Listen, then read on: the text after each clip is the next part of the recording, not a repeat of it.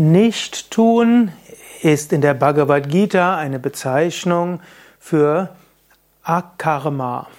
Karma heißt Tun, heißt Handlung, heißt Schicksal, Konsequenz einer Handlung und Akarma ist das Gegenteil.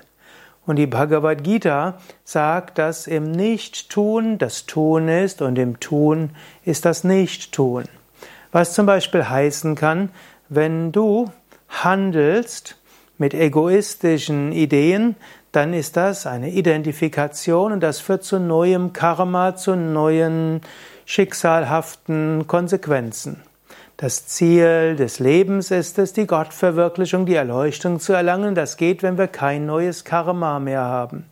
Wenn du also handelst und dich identifizierst, schaffst du neues Handeln. Und das ist also das Tun, das Tun im Tun, Karma schaffen durch das Tun, das gilt es zu vermeiden. Aber auch im Nichttun kannst du neues Karma schaffen. Zum Beispiel, du gehst an jemandem vorbei, der leidet und du könntest ihm helfen. Wenn du ihm nicht hilfst, schaffst du neues Karma, obgleich du nichts tust.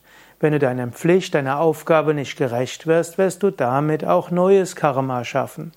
Aber dann gibt es auch das sogenannte Nicht-Tun im Tun, das Nicht-Handeln im Handeln, wenn du eben nicht identifiziert bist.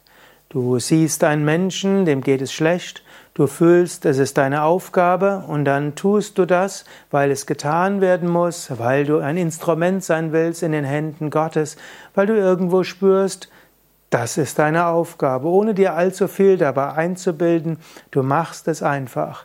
Und dann hast du nicht tun im Tun. Handle also ohne Verhaftungen, ohne Identifikation, so kommst du zur höchsten Freiheit.